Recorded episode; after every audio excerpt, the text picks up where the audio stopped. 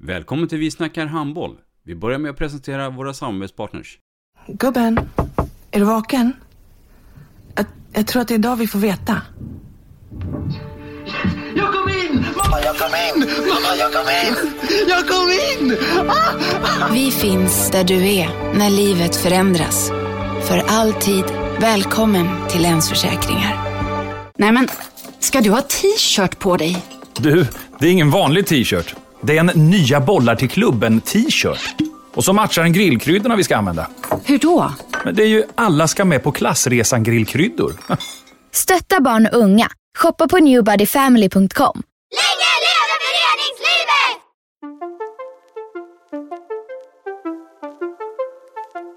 Välkommen säger vi till dig som lyssnar till den nya handbollspodden Vi snackar handboll med Robban Z och Matte. Vi snackar handboll, där du får veta alla sanningar som du inte visste att du missat. Vi snackar handboll. Idag i programmet Vi snackar handboll så vill jag påstå, Matte, att vi har en gäst som är svensk mästare, som tränare, otroligt duktig spelare, men har gjort nu en skepnad, lämnat damhandbollen för att gå till herrhandbollen. Eller?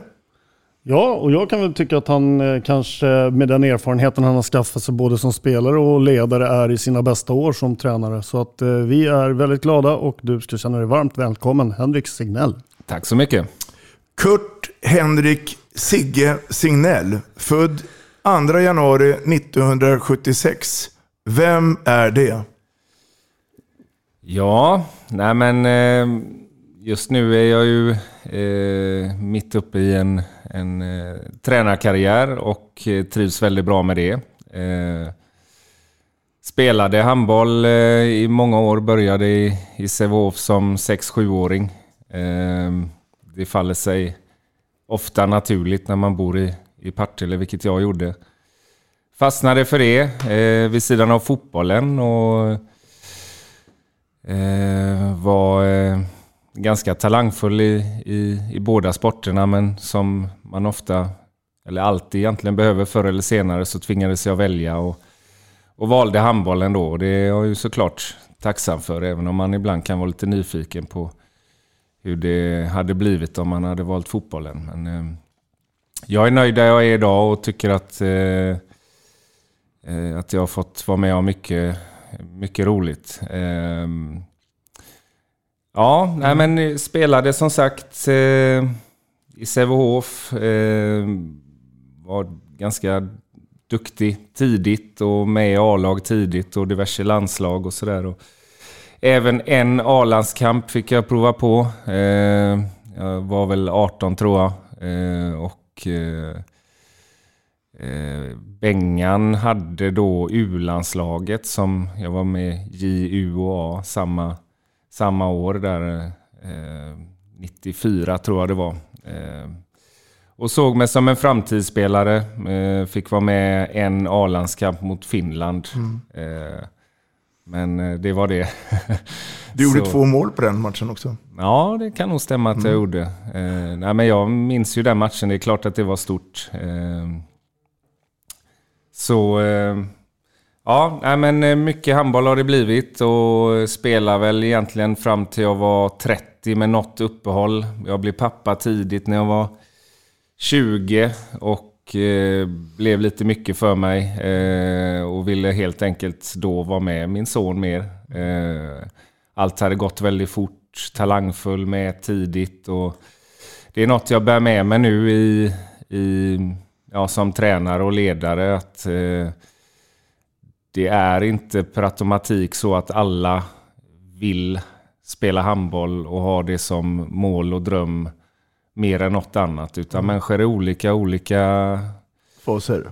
Olika faser mm. och olika eh, intressen och, och, fungerar helt enkelt på olika sätt. Så man kan inte utgå från att alla, alla vill det fullt ut. Sen, sen är det viktigt att försöka locka fram det eh, som ledare. Men... Om, om vi backar lite grann, tar lite tidigare. Jag tänker på din eh, familjesituation, alltså mamma och pappa. Hur involverade var de i din eh, idrottsutbildning och, och engagemang? Och sen skolvägen där då, hur, hur, hur var Signell som skolelev? Eh, första frågan. Eh, mina föräldrar var väldigt stöttande, framförallt pappa som, som alltid var med mig på ja, både fotboll, och handboll och skjutsa. Och det är ju något som är väldigt viktigt när man är... Eh, Tonåringen? Ja, mm. eh, dels att få den stöttningen men också att få det att fungera eh, med, med transport och så vidare. Eh, att helt enkelt komma till träning och match. Mamma var stöttande på sitt sätt, men inte så ofta att titta på mig. Hon var så orolig för att jag skulle skada mig eller att, att det inte skulle gå bra eller sådär. Lite klyschigt, men kanske mm. typiskt mammor, om man får säga så.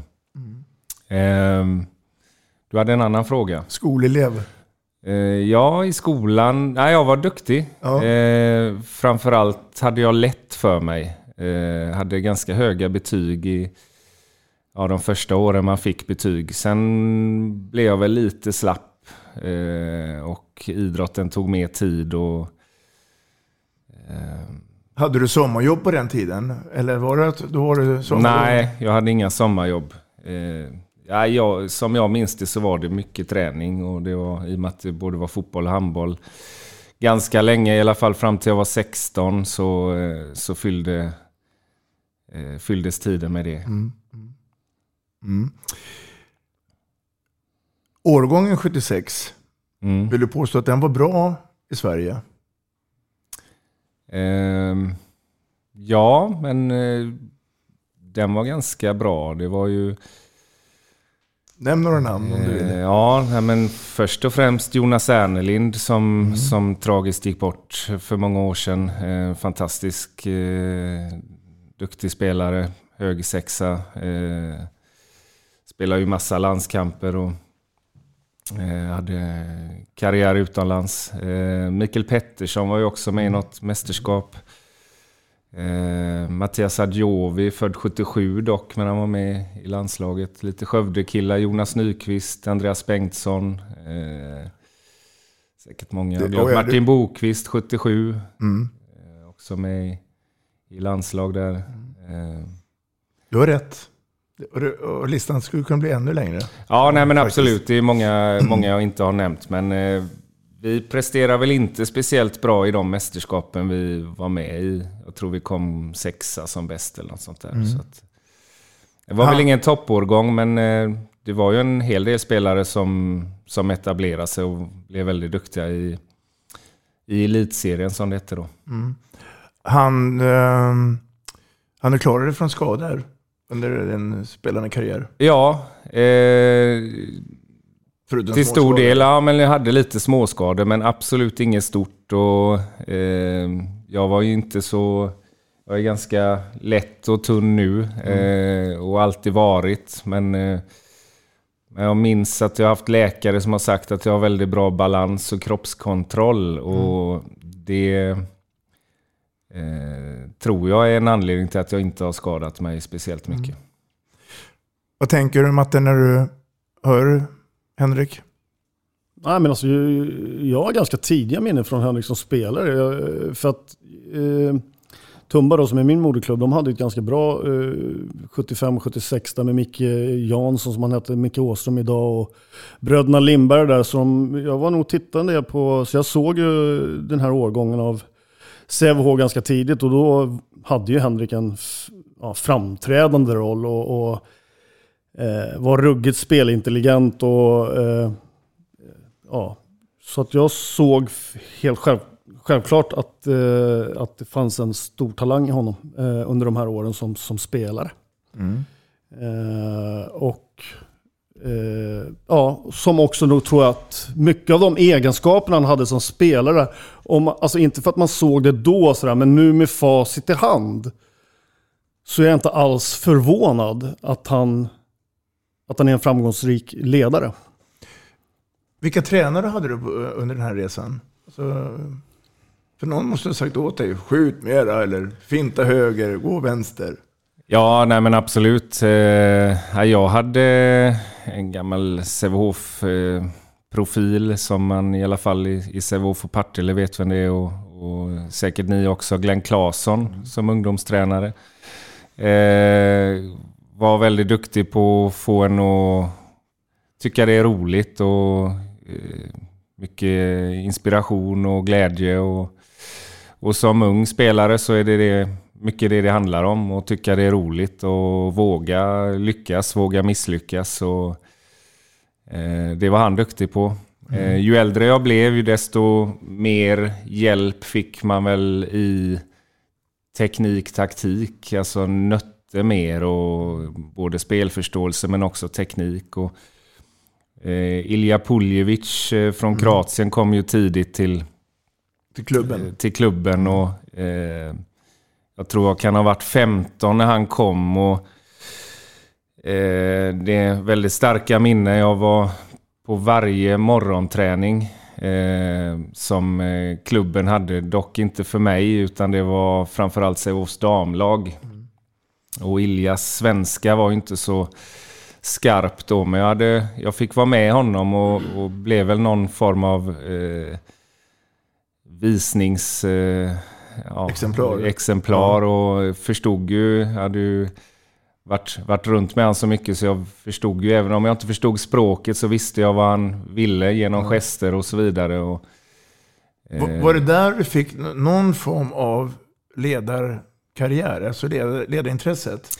Tror du eh, Nej, inte direkt ledarintresse tror jag inte kom där. Däremot så väcktes det ett intresse av det här eh, detaljer, teknik, nörda saker och ting som, som kännetecknar Ilja. Mm. Eh, han, man kan ju stå och passa och han kan vrida på, på handleden någon millimeter och foten. Och, ja, nej, det är väldigt, väldigt mycket detaljer. Mm. och Kändes det som att, att uh man stod och trampade vatten och du ville snabbare framåt? Nej, jag, gill, jag gillade ja. det och kanske att det var en väldigt stark personlighet mm. och jag märkte ju att han gillade mig mycket och då sög jag åt mig och, och fick ju väldigt mycket bekräftelse av att eh, följa med honom på det sättet. Och, eh, var också med i A-laget tidigt och sådär. Så det gav ju mig såklart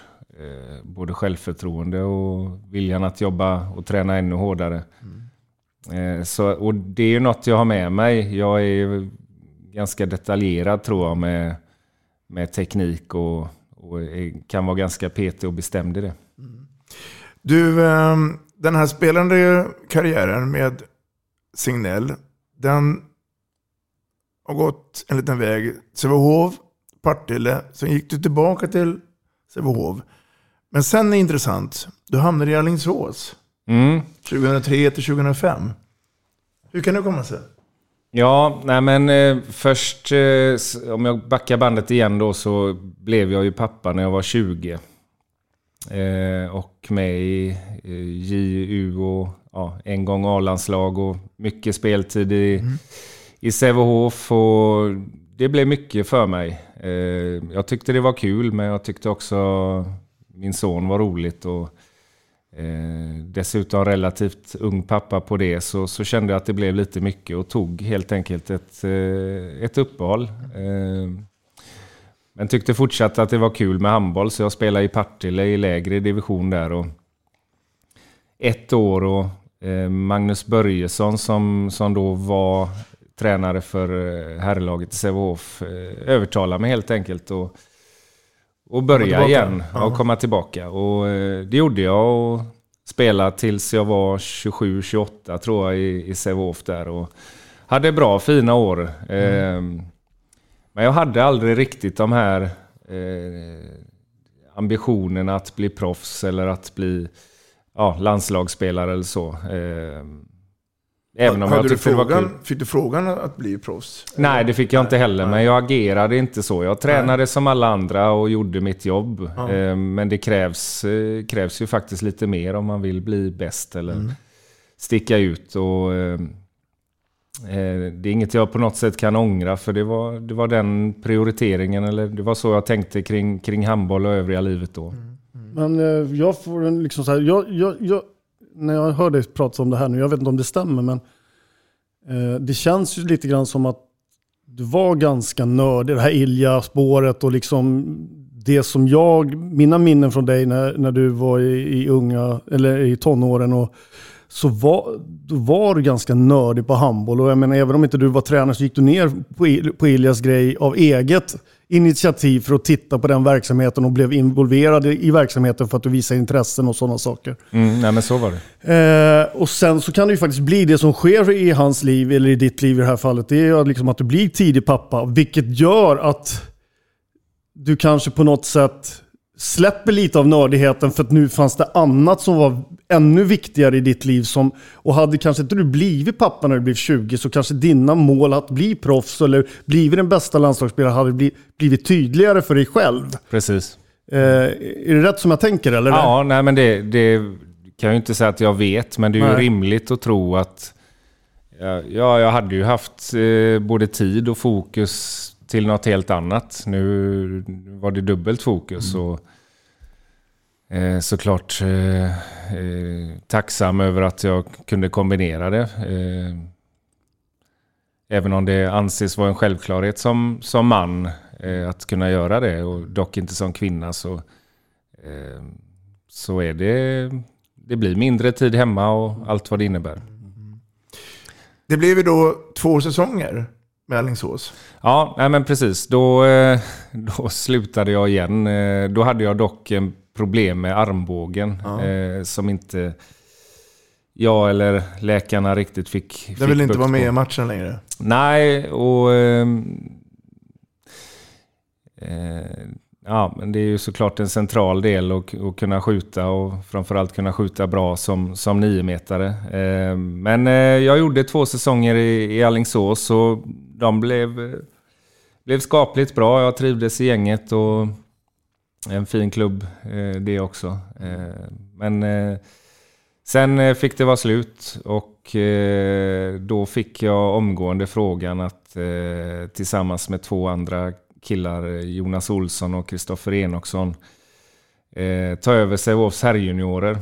Och eh, ja, det var nog det bästa beslutet jag kunde ta. Att eh, starta där och på den nivån. Eh, inte fullt fokus på resultat utan utveckling, eh, möjlighet att, att prova och testa sig fram och hitta sitt ledarskap och spelidé och allt vad det handlar om. Eh, Jag hade fem jättefina år där med, med fem olika årskullar. Då. Mm. Där börjar, kan man säga, tränarkarriären. Ja, Ja. eh, ja men precis. Och då blir det en massa eh, kurser och utbildningar och det. eh, Ja, det blev det ju. Ehm, Och de utbildningarna då och idag, de skiljer sig en hel del va? Ja, det gör de. Eh, definitivt. Eh, ja, nej men eh, det är klart att allting har ju trappats upp på nivån i och med att eh, nivån på mina lag blir ju allt högre eller Mm. eh, har varit hög eh, ett antal år nu och, och det är klart att utbildningarna bör hänga, hänga ihop med det. Mm. Och jag tycker ju fortfarande såklart att det finns hur mycket som helst att utveckla i mig och eh, tycker att man kan lära sig av mer eller mindre alla. Mm. Oavsett eh, hur erfaren eller hur mycket i handboll man kan så finns det alltid kloka synpunkter. Mm. Vi kommer nog i, i, i det temat sen när det gäller spelutveckling och spelutbildning. Eh, men det är här jag tycker det är intressant här nu. För att nu börjar det hända saker. För att efter de där fem åren så blir du assisterande tränare för Sävehofs A-lag. Ja, precis. Det var nyfiken. egentligen eh, år fyra och fem där, så jag hade ju eh, herrjuniorerna och assisterande i herrlaget Mm. parallellt. Mm. Vem, vem hade du som boss då? Då var Mikael Franzén boss. Ja. Mm. Och sen så gör ni, som jag tycker är häftigt, man, man använder sig internt och så går det över till damverksamheten. Mm. Sävehof. Istället för att man skulle kunna säga tack och hej till Henrik och hamna någon annanstans. Där då, att lämna då herrverksamheten och gå över till damverksamheten. Mm. Var det som att natt och dag? Eller var det en ganska smidig övergång? Eh, det är klart att det var en omställning. Framförallt så trodde jag att det skulle vara en stor omställning. Och man gör, nu när jag vet mer Mm. så eh, är eh, bilden att det är större skillnad än vad det faktiskt är. Jag anser inte att framförallt mitt ledarskap eh, vill jag tro inte förändras speciellt mycket alls eh, från herr till damlag. Den kan däremot förändras från grupp till grupp, från Skövde till Sävehof. Eh, två herrlag eller från två Mm. damlag för att det är olika personligheter. Mm. Eh, Det finns kanske vissa skillnader, men eh, de är i så fall väldigt små. Eh, och det eh, märkte jag ganska snabbt att det här, eh, det här är bara att köra på som man har gjort innan. Eh, mer eller mindre. Det är klart att det eh, handlar om att sätta sig in i, i en ny grupp och framförallt nya individer och lära känna dem så att jag vet hur jag ska tackla situationer både på och utanför plan. Hur, hur, hur börjar man då? Alltså, när du träffar den gruppen första gången, men du säger hej, jag heter Henrik Sinell. Eh, Ja, jag, jag hade ju lite försprång, eller en ganska tacksam start på det sättet i och med att jag hade varit, eh, eller var i klubben innan, Ja. så alla spelare visste ju vem jag var. Det var inte så att alla kände mig, men eh, de känner till mig och man har bytt lite ord och eh, sådär. Så att, eh, och dessutom så, så hade jag ju lyckats med med det jag hade gjort hittills. Så då Mm. man också, startar man också lite mer på plus. Mm. Ehm, ja, jag vill minnas att det blev en bra och välkomnande start. Mm. 2012 till 2018. Hur många guldhattar blev det på den tiden? Fem va? Ja. Alldeles, alldeles för många. Eh, var det så enkelt att, att du och föreningen sa att vi har bara ett mål och det är att vinna SM-guld? Nej, det det var, det var tydligt att det var målet. Men det var inte så enkelt att utföra det och göra Ja. det. Dina konkurrerande lag då? Berätta för oss som behöver friska upp minnet. Ja, eh, om jag minns rätt nu så hade vi, eh, om, om jag pratar finaler, så var min första final mot Lugi som gick till förlängning. Mm. Eh, och jag har alltid haft jättestor respekt för den finalen som då var en, en match. Mm. Mycket, mycket för att vi har eh, ansetts vara favoriter med all rätt. Mm. Eh, vunnit serien och eh, haft väldigt bra lag dessutom. Men allt ställs på sin spets under 60 minuter. Där vi inte vill tänka så, men det är ofrånkomligt att vi har väldigt mycket att förlora och motståndarna har väldigt mycket att vinna. Och den pressen är väldigt jobbig att hantera. Så att det blir eh, tyvärr, eh, många av de finalerna var lite mer av att man pustar ut än blir lycklig liksom. Eh, och så eh, ska det ju inte kännas. Mm. Eh, och så vill jag inte känna och så vill, det vill jag inte förmedla gentemot spelarna heller. Men vissa år var det ofrånkomligt eh, att det blev så. Med det sagt eh, är det ju inte så att vi inte är glada eller ödmjuka eh, inför varken match eller guldet. Eh, utan vi vet att det är tufft, men eh, pressen var ganska stor eh, Mm. vissa år. Ehm, och eh, vissa år vann vi betydligt enklare. Vi hade väl någon match mot Skuru tror jag. Vi vann med ganska många mål. Och, men en hel del tuffa finaler.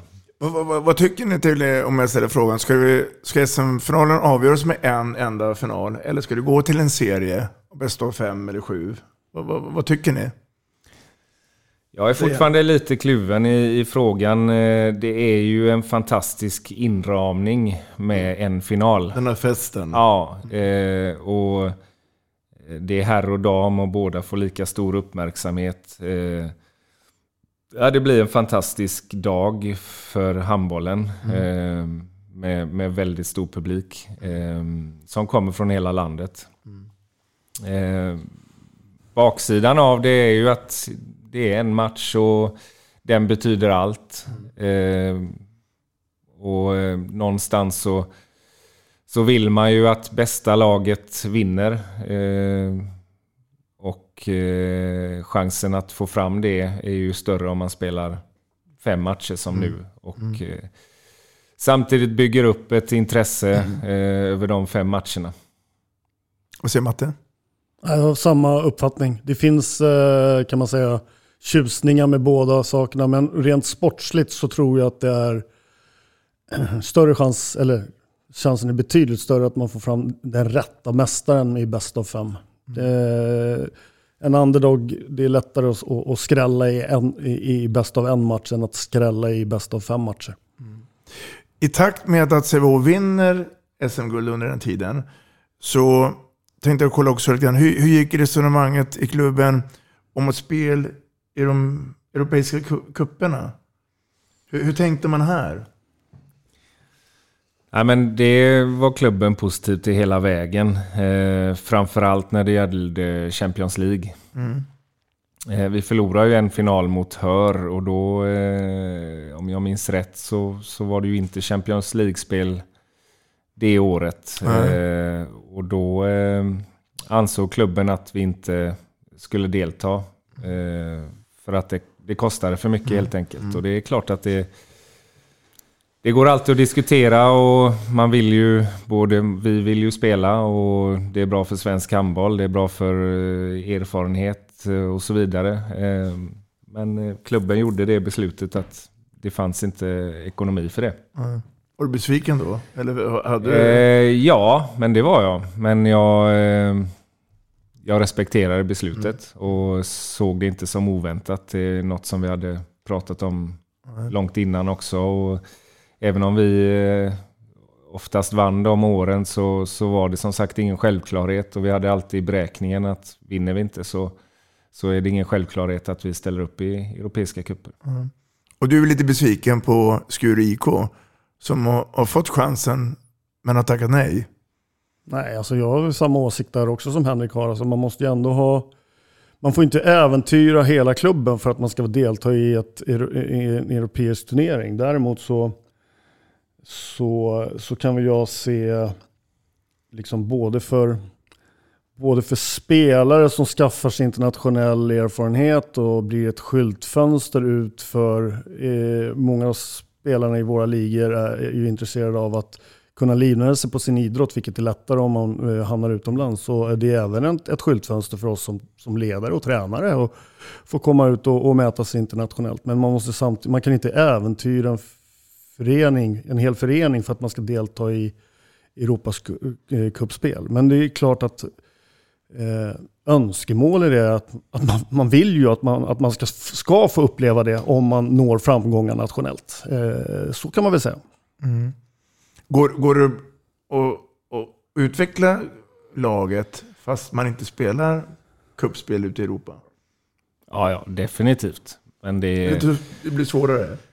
Eh, ja, det hjälper till på vägen om Ja. man får, eh, får vara med om den typen av erfarenhet. Och jag tror att det är lite svårt att förstå om man inte har spelat den typen av matcher. Eh, just vad det är som är så lärorikt och givande. Och det, det är såklart många olika saker. Dels det som, som Mats är inne på, att det ger en, en motivation och du har någonting att, att träna lite extra för. Och, eh, Eh, ja, men agera hårdare helt enkelt i vardagen. För du har en, en morot och, och får visa upp dig och möta, möta de bästa i andra länder och så vidare. Men också att eh, ställas mot, eh, mot en annan typ av handboll. Spelare som, som du inte har kartläst på samma sätt. Eh, eh saker som händer eh, utanför för plan, eh, inför match, rutiner och så vidare.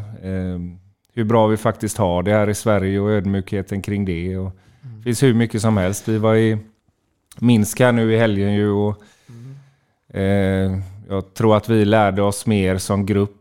Eh, eh, utanför handbollen så att säga än det som rörde själva 60 minuterna på matchen Ja. som, som jag tycker är fantastiskt. Och det var det jag kanske var mest besviken på att vi inte får, får möjligheten att, att eh, skaffa oss ännu, ännu Ja. mer erfarenheter.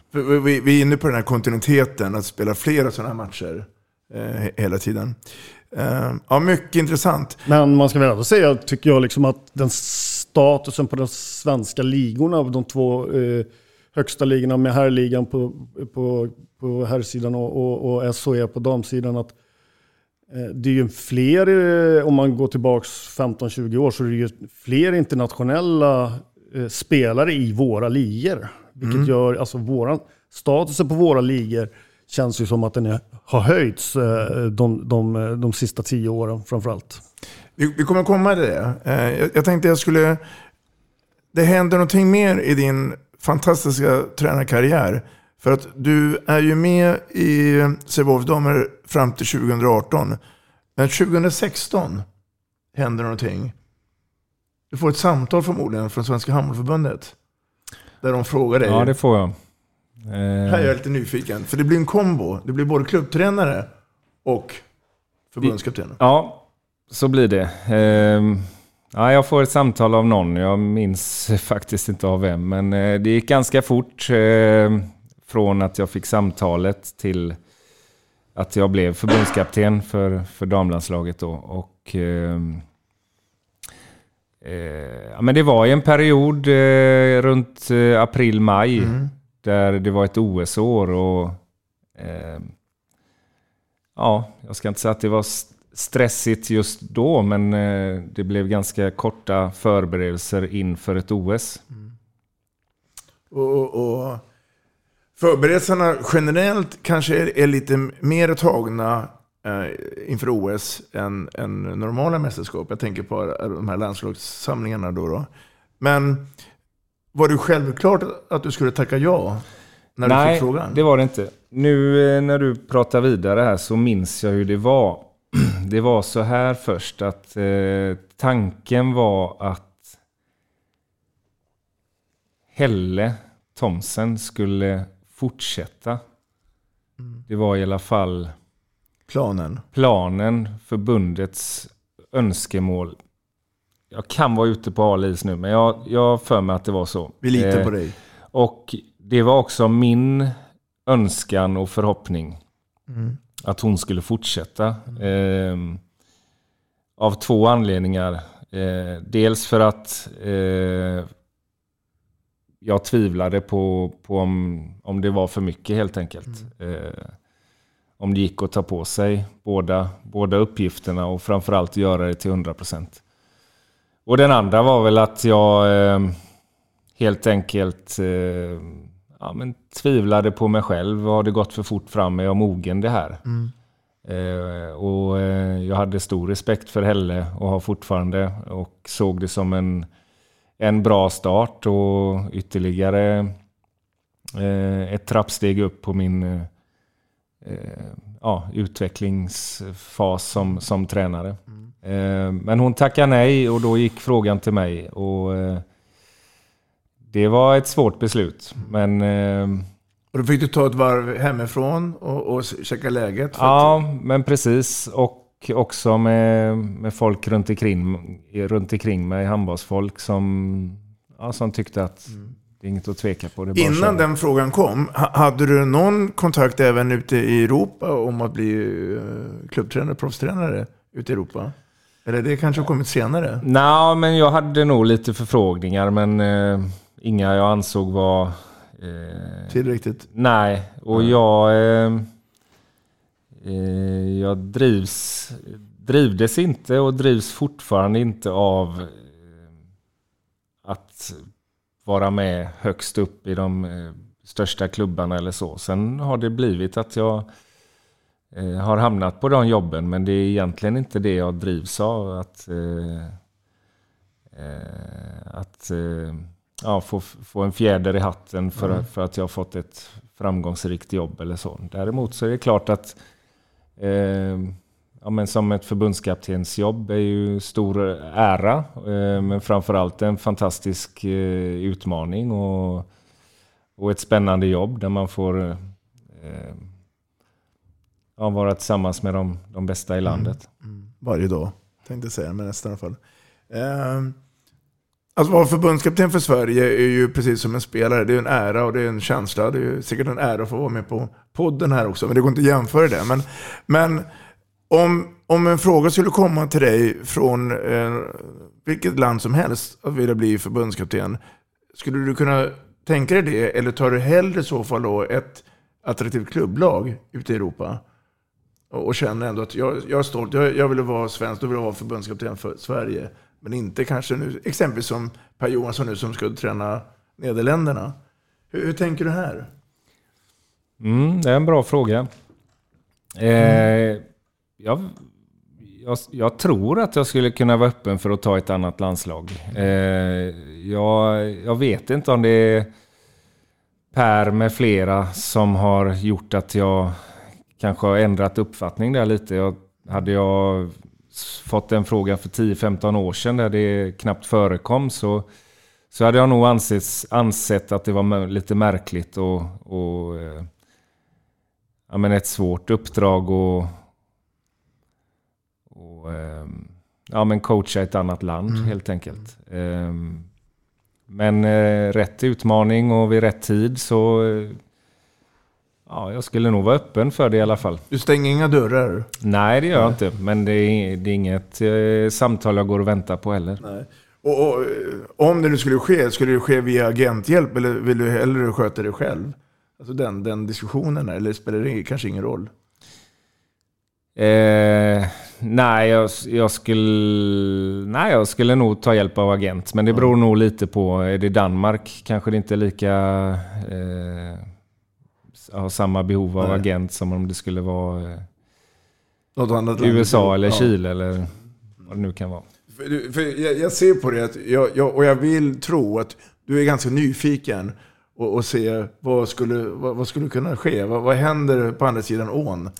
Ja, och det är lite det jag menar. Nu har det blivit så att jag har lag som, som tampas i toppen och, och sådär. Men jag Eh, jag har varit i Afrika två gånger mm. och eh, ja, men jobbat med handboll där och tränare. Och, eh, det blickar jag framåt när jag känner mig klar med, med elithandboll så skulle jag vilja jobba med sådana projekt och mm. utmaningar och bygga upp mm. någonting i, i länder som kanske inte är så framgångsrika på handboll nu med, mm. med de förutsättningarna som mm. vi har. Det skulle vara häftigt.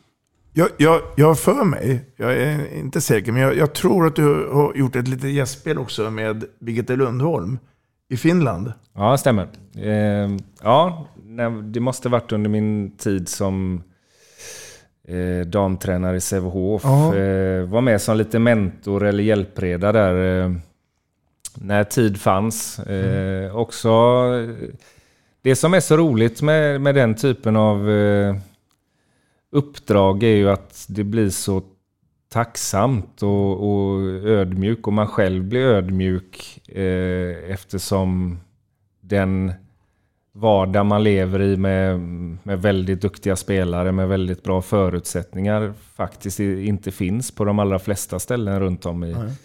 både i världen och i Sverige. Vi sitter med eh, ett guldkorn här, Mats. Mm. Vad, vad, vad, vad, tänker du när du hör den goda historien av eh, Signells resa?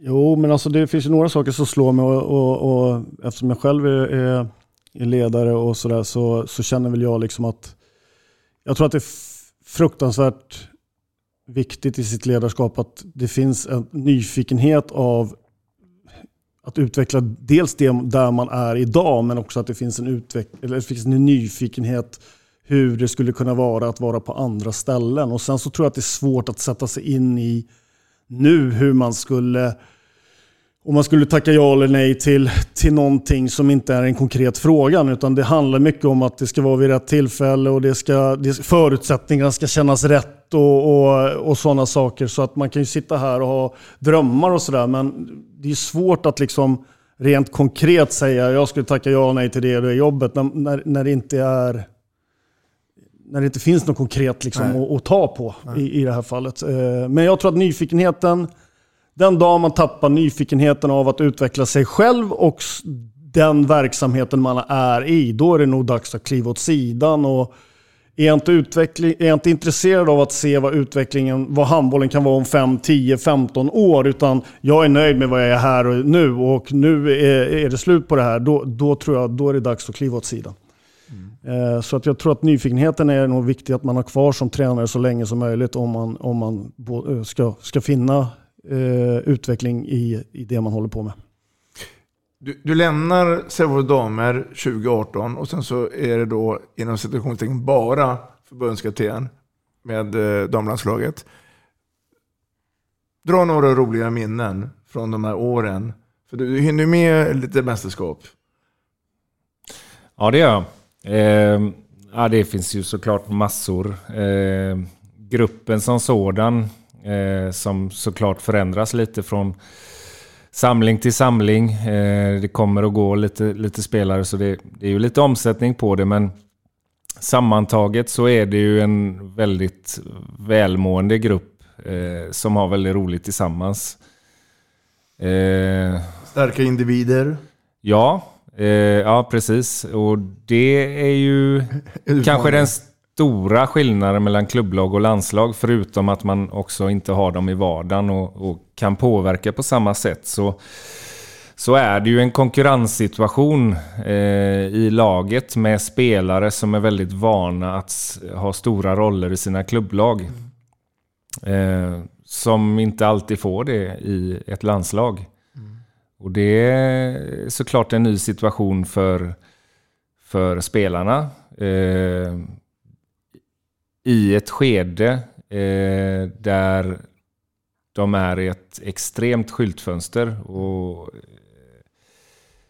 eh, vill ju såklart visa upp sig mer än något annat och, och visa hur bra de, de är och, och prestera helt enkelt. Och får man då inte möjligheten till det så så är det klart att det finns en besvikelse. Och den, eh, den biten är ju en stor eh, uppgift man har som, som förbundskapten. Eh, men vill påstå att eh, eh, min åsikt är ju att det, in, att det gick bra med Mm. den biten. Jag, jag upplever att tydlighet och ärlighet eh, är otroligt viktiga viktiga delar i, i, inom det, de situationerna. Om vi skulle leka med tanken nu, eh, och jag ser framför mig, så man pratar ju om de här landslagsveckorna. Om vi skulle säga nu att det är en landslagsvecka nästa vecka, eh, idag när vi spelar in det här så är det ju en torsdag. Eh, och sen är det helg och så är det eh, omgång i SHE. Går man då som förbundskapten och tänker satan nu får ingenting hända här. Eh, och jag misstänker att du har någon gång fått de här måndagssamtalen. Hej, det här är Lisa, jag har brutit eh, lillfingret. Eh, hur, hur, för då måste man också ha plan B hela tiden. Ja, nej men eh, det är precis. Ringer spelare strax före en samling så är ju det första man tänker på och den första frågan man frågar. Hur mår du? Har det hänt något? Ehm, Och det är alltid tråkigt såklart eh, för, för oss som lag. Eh, men, men framförallt för spelarna. Man vet vad det betyder för dem. Eh, men jag tror att jag är ganska bra på att ehm, ja, men skad, skador tillhör elitidrotten och det är inget man kan påverka. I alla fall inte när det väl är- skett eh, i min, min roll. Sen finns det eh, ett medicinskt team som, som jobbar för att eh, förebygga det och, eh, och minimera eh, risker. Eh, nej men det är klart att det är, svåra situationer att hantera på, på, på kort tid. Men Där är vi nog, alltså, det där är ju egentligen inte någon skillnad om man är klubblagstränare. Det kan ju hända skador inom mitt klubblag också. Ja. Eller vad det, är. Alltså det, hela, det finns ju liksom, som förbundskapten kan jag tänka mig, liksom, eller att man har brutto och nettotrupper. De har en trupp du har tagit ut och händer det någonting med första vänstersexan, ja, men då, då har man ett... Man, det är för, på något sätt, förar, alltså, man vet ju vilken väg man ska ta. Det är ju jättetråkigt för den spelaren och för laget att den här spelaren blir skadad. Men man, man sitter, jaha, vad ska jag göra nu då? Den, den situationen hamnar man ju aldrig i. Det finns ju en plan B bakom vem som står på tur om det är någon som försvinner. Liksom. Mm. Jag vill påstå att du är en teoretiker. Gillar att analysera, sammanfatta. Det här jobbet som förbundskapten och jobba mot media. Är det någonting som du tycker är häftigt, sexigt och det? Eller skulle du hellre vilja, nej, det får någon annan göra? Tycker du upplever det som en jobbig situation? Jag har lärt mig att eh, tycka att det är helt okej. Okay. Eh, och något som behöver göras och något jag tycker är viktigt att eh, ja, men ställa upp i. För det är för handbollens skull och ibland Sveriges skull. Och det är många som är väldigt intresserade som vill veta saker och ifrågasätta saker. Um, men det är inget jag njuter av, absolut inte. Mm. Men inget jag lider av heller. Mm. Det, det, ingår i mitt jobb. Och, eh, många gånger kan det vara svårt. Framförallt är det svårt att eh, direkt efter match eh, vara helt ärlig med, mm. med vad man tänker och känner och hur man mår. Och, ehm, dessutom är man så mentalt, eller jag är så mentalt eh, slut. Eh, Oavsett om man har vunnit eller man har förlorat? Ja, eh, jag, har, jag är inte bra på att tänka och analysera mm. direkt mm. efter match. För det finns, känns inte som det finns någon energi, energi kvar. Och då, då är det ju eh, viktigt att man svarar rätt så att säga. Jag gillar dig Henrik, för att de här orden som kommer nu, de vet jag, utan att egentligen känna det, men de kommer från, från eh, både hjärta och hjärna. Eh, men, men, men, det är precis som du är inne på, det är en roll man måste ta. Mm. Just det här med medien och få de här knäppa frågorna. Eller hur känns det? Och precis som man har förlorat eller man vill bara egentligen gå därifrån. Mm. Men det är precis som ett, som ett jobb som ska göras. Mm. Uh, bästa minnet då? Alltså sportsligt med landslaget. Är det några två, tre sekvenser eller händelser du känner att här fick vi en fruktansvärt fullträff? Um, ja, nu blev det ju ingen, ingen medalj under min tid. Um, vi var nära ett antal gånger mm. och det är klart att uh, matcher som uh, mot bra lag. Uh, ja, Norge har vi slått. Det var en fantastisk känsla, även mm. om det inte var en en eh, superviktig slutspelsmatch där vi slår ut dem. Det var eh, match i gruppspelet om vilka som skulle vinna, vinna gruppen eller komma tvåa. Mm. Eh, som i, sin tur såklart betyder mycket. men det var en liten barriär som vi passerade, passerade mm. i och med det. Vi har eh, ja, vändningen mot Spanien där. Mm. Eh, var det mitt senaste mästerskap kanske.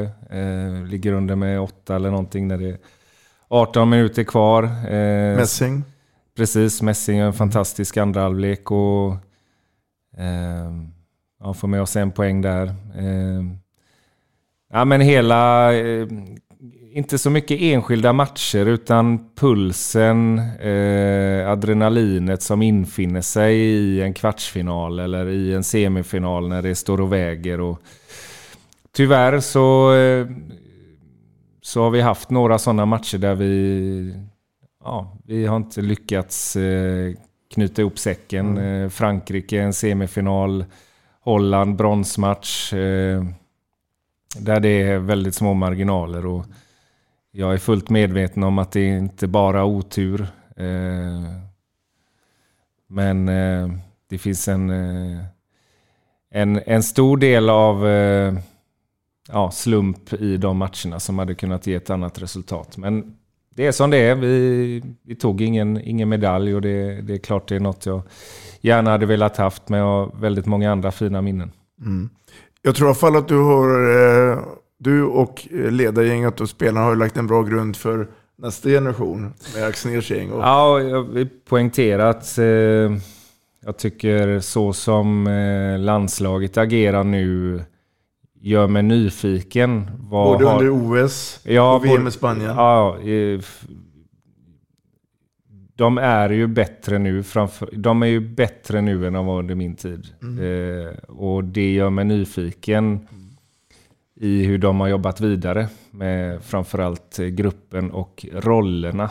Eh, som jag tycker känns väldigt tydliga och trygga. Sen är det spelartyper som har kommit in och, och gjort det väldigt bra. Eh, och det, ja, det är kul att se eh, att det, det känns som att eh, det är ganska många runt omkring där som, som är trygga med sin, mm. sin roll och får stora uppgifter eh, både i landslag och klubblag.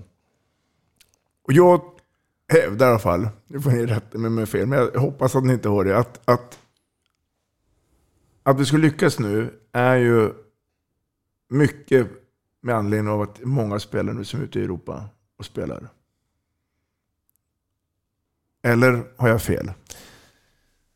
Jag tycker att det stämmer till stor del. Eh, jag tycker att eh, SOE, framförallt eh, bredden på den, tycker jag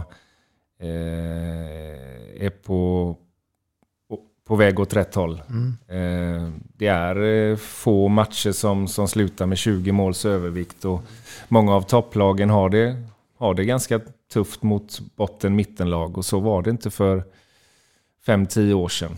Eh, på samma sätt. Mm. Eh, men vi behöver, vi behöver samtidigt fler spelare som får eh, hårdheten, tempot, eh, eh, ja, spela på en högre nivå, spela fler matcher på en högre nivå helt enkelt. Mm. Håller du med Matte?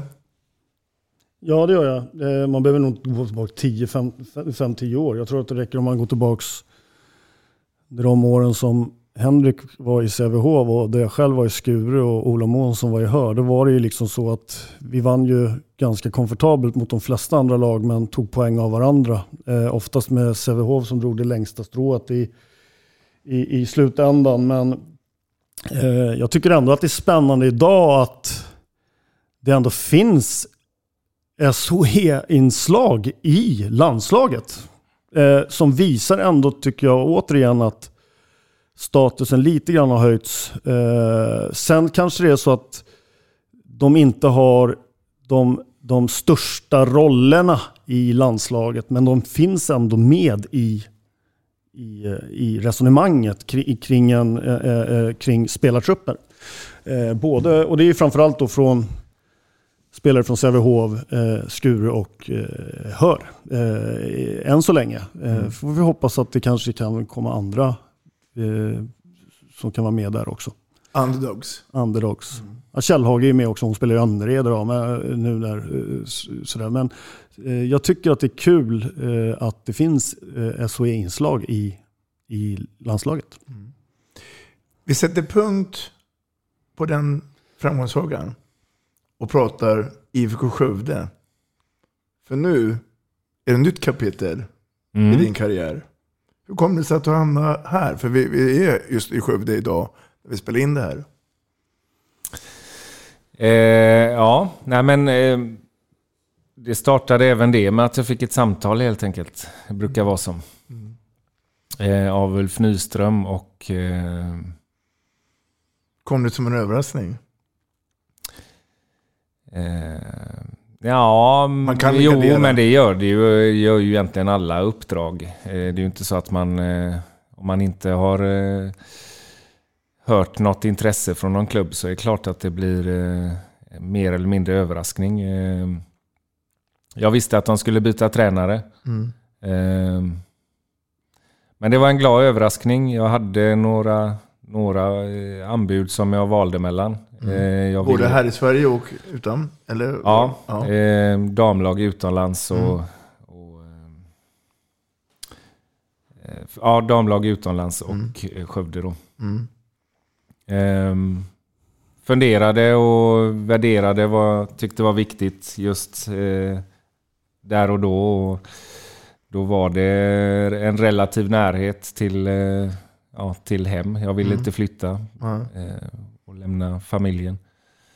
Eh, och det är också en, en klubb, apropå det som Mats säger, förutsättningarna och läget ska, vara, ska kännas bra. Och eh, Skövde är en klubb som, som haft problem ekonomiskt framförallt, men också sportsligt i ganska många år innan. Eh, men som har rätt upp det eh, på ett, På ett väldigt, jättebra sätt, ja. väldigt bra sätt och relativt snabbt och, och markant. Eh, jag, f- min, min företrädare Jonas Ville hade varit här i två år och gjort ett fantastiskt jobb och väldigt respekterad och omtyckt. Eh, och den situationen är ju inte så vanlig att hamna i. Mm. Eh, att ta över ett lag som är så kraftigt på gång. Eh, och, och ta över efter en tränare som, som är väldigt omtyckt. Och, eh, värderar väl det. Och, men det landar ganska snabbt i att jag såg att det var mer fördelar med det än, än någon negativ press. Eh, jag är ju hellre ett lag eh, och en förening som, som andas eh, positivism och, och bra saker än något som är på väg neråt. Så att, eh, jag är väldigt glad för det och min känsla av att det är en bra klubb med bra personer eh, har verkligen eh, besannats och förstärkts. Det, jag är väldigt glad där jag är just nu och omges av eh, ett fantastiskt gäng spelare som är både ödmjuka och professionella och fina mot varandra och en, en klubbledning och Ulf Nyström med flera som, ja, som, som gör jobbet ganska tryggt och lätt för mig. Se, ser du likheten mellan Skövde och Sävehof, som är din moderklubb? Eller är det två Ja, men det gör jag. Nej, det gör jag definitivt. Eh, Jag tror att ska man vara och bli framgångsrik så, så finns det ett visst antal eh, ja, egenskaper och, och bitar som, som är viktiga. Och, och det är att, eh, att man gör saker och ting tillsammans, att det finns en ödmjukhet, en, eh, en, eh, ett driv efter att hela tiden bli bättre. Eh, Båda klubbarna har stora ungdomsverksamheter, även om Sävehofs är såklart större. IFK Skövde har inga, ingen, ingen damverksamhet. Men det är två stora framgångsrika ungdomsföreningar, så att det finns mycket likheter. Ja.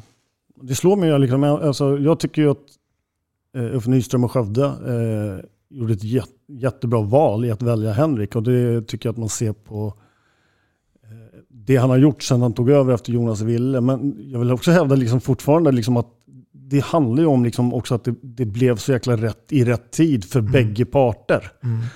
För jag tror att i, i grund och botten så önskade nog Skövde att Jonas Ville skulle vilja vara kvar ett par år till än två, bara två år i Skövde. Och då kanske inte möjligheten ens hade dykt upp för Henrik just att, att det blev den här eh, perfect match som det blev. Eh, och, och det har ju så jäkla mycket med tillfälligheter att göra och jag tycker att det är jätteroligt och att, att det har blivit som det blivit. Men det är, inte- det är inte självklarheten att det blir så. Eller? Nej, eh, och det är väl egentligen som, som livet i stort att det är mycket som är en slump och Ja. tillfälligheter. Och, eh, jag håller helt med dig om att eh, önskescenariot vore, vore där och då eh, att de skulle få behålla Jonas. Men jag hoppas att, att de tankarna nu börjar suddas ut lite i alla fall. Ska vi prata lite grann också om svensk spelarutbildning? Um, ehm, och jag vet att du är med på en och annan utbildning eh, som både gästföreläsare och, och instruktör. Um, känner du, Henrik, att, att svensk, den svenska modellen är bra som den är nu? Det jobbet som bland annat Klingvall och de gör? Eh, eller saknar du någonting? Och i så fall vad? Eh, jag tycker den är bra. Ehm, det är väldigt mycket saker som är bra. Eh, sen är det komplext eh, att få ehm, ledare, klubbar att efterfölja den. Och veta hur man ska hantera den. Ehm, det passar inte alla och alla har inte den kunskapen helt enkelt. Det finns såklart för och nackdelar med, med all typ av utbildning. och eh, vi, Våran utbildning är ju ganska så bred. Man ska beröra ganska mycket.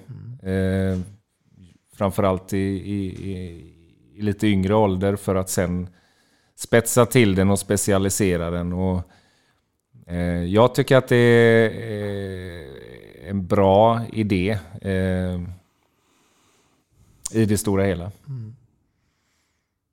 Mm. Matte?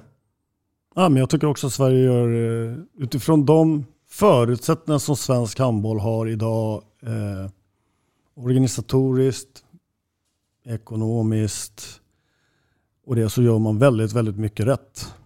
Det finns säkert saker man kan frislipa och förbättra och sådana saker. Men det finns en, och vi var inne på det på någon annan podd här, att det, eh, Sverige utbildar på så sätt att vi får många, som, många i spelarutbildningen som kan gå in och göra samma jobb. Eh, och att vara en del av svensk handboll och svensk landslagshandboll så tror jag att det är lättare att komma in i, i eh, den svenska modellen. Vi har många vänsternio som kan göra samma jobb. Men byter man ut eh, vänsternio i Frankrike eller Spanien så, så känner jag att deras modell är också väldigt framgångsrik. Men jag tror att de har svårare att, att ersätta eh, spelare 1 och 2 på positionerna. Mm. Eh, I Sverige så har vi fler som kan gör, gå in och göra samma jobb i stort sett. Och det finns ju många exempel på det. Framförallt nu Oskar Bergendahl i, i, eh, i, i, EM senast som, som kom in nästan som, som mittsexa nummer tre men går in och, och liksom tar första rollen rätt, rätt, eh, rätt upp och ner helt enkelt. Så att svensk handboll äh, gör många, många saker som utifrån de förutsättningar man har på ett väldigt bra sätt. Nu är Henrik är ju Sverige Europamästare. Mm. Nu är vi ett jagat land. Passar det Sverige? Um, vi går tillbaka till Benga Johanssons tid. Det återstår ju att se. Eh, det är alltid svårt att vara jagad och eh, den här gången vann vi och gjorde det välförtjänt även om det var eh, små marginaler som det alltid är. Det är fortsatt så att det finns andra nationer som, som jag tror över tid är eh, kanske starkare än Sverige. Eh, jag hoppas att jag har fel och att det blir fler, fler guld. Eh, men jag håller med Mats, det är ju fantastiskt imponerande att vi kan mäta oss och dessutom vara, vara bättre än, än nationer som, som Frankrike som vi väldigt ofta spegl, sneglar åt. Och, eh, är nyfikna på hur de tränar fys och teknik och deras mm. urval och allt vad det är. Men lik förbannat så står vi där och eh, jag tror att vi gör mer eh, bra och rätt saker än vad vi tror. Mm. Eh, men jag skulle vilja gå tillbaka lite grann till, till spelarutbildningen och framförallt eh, ungdomshandboll och, och vad jag tycker är viktigt där. Eh, eh, jag inbillar mig att man i Östeuropa och kanske Frankrike håller hårdare på sin, eh, sin, eh, sin tro, sin utbildning och kanske eh, kontrollerar att det efterföljs på ett, på ett eh, tydligare sätt än här. Är... Känns det som att vi spretar i det här? Ja, det tror jag. Eh, dels på grund av okunskap men också kanske resurser eller eh, kunskap från klubbarna. Eh, och då tänker jag på teknik, alltså att, att vi, vi går lite för fort fram till mm. det kollektiva. Och det är jätte, jättefint att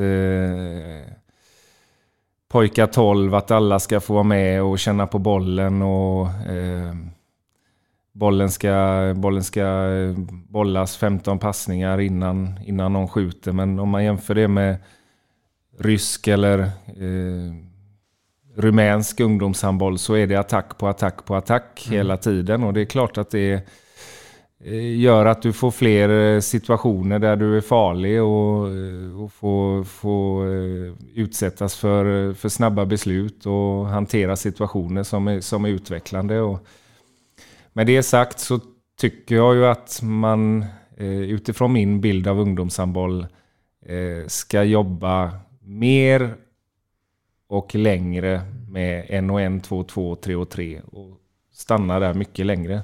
Nöta finter, nöta passningar, nöta skott, eh, försvarsteknik, olika typer av försvarsteknik som, eh, som även i mitt lag nu eh, jag ser att det har de inte gjort. De har hoppat över det steget. Mm. Det finns ett sätt att försvara sig och de har alla olika sätt. Och, mm. eh, så att det finns väldigt mycket att göra där. Men, eh, Kanske vi kommer tillbaka till den här lilla tiden när du pratade med om Ilja.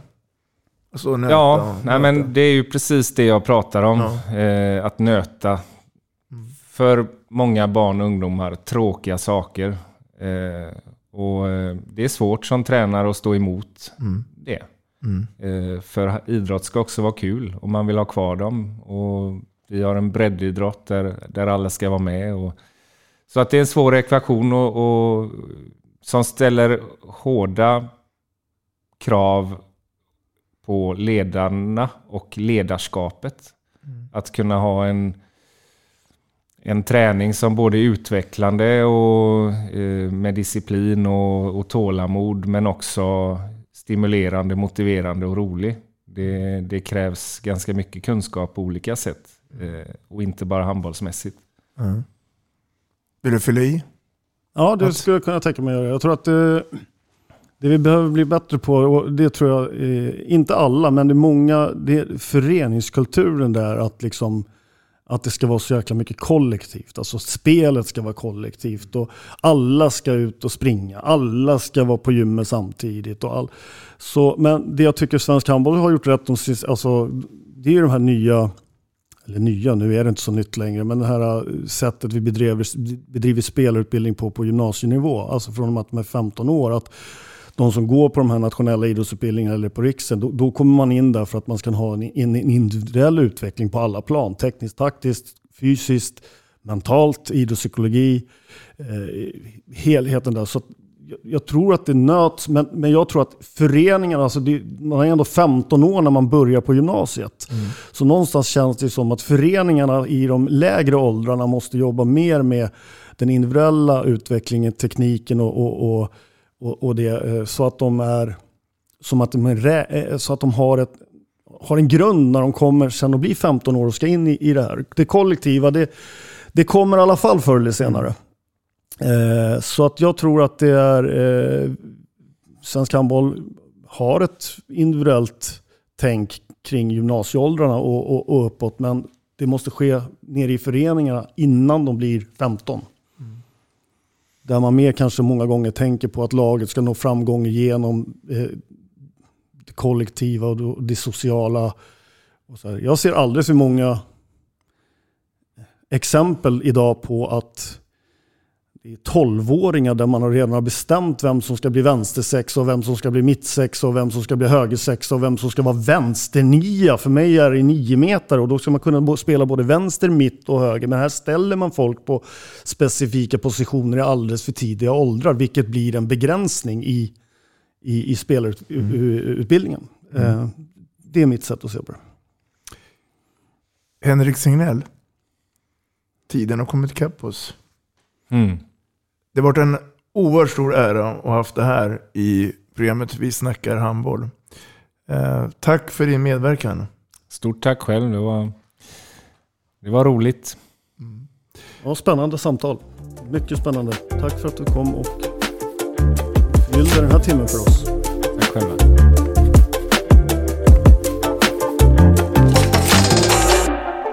Vi snackar handboll, där du får veta alla sanningar som du inte visste att du missat. Vi snackar handboll. Vi snackar handboll produceras av produktionsbolaget High On Experience, från vision till passion. Ett avslutande tack till våra samarbetspartners. Hallå!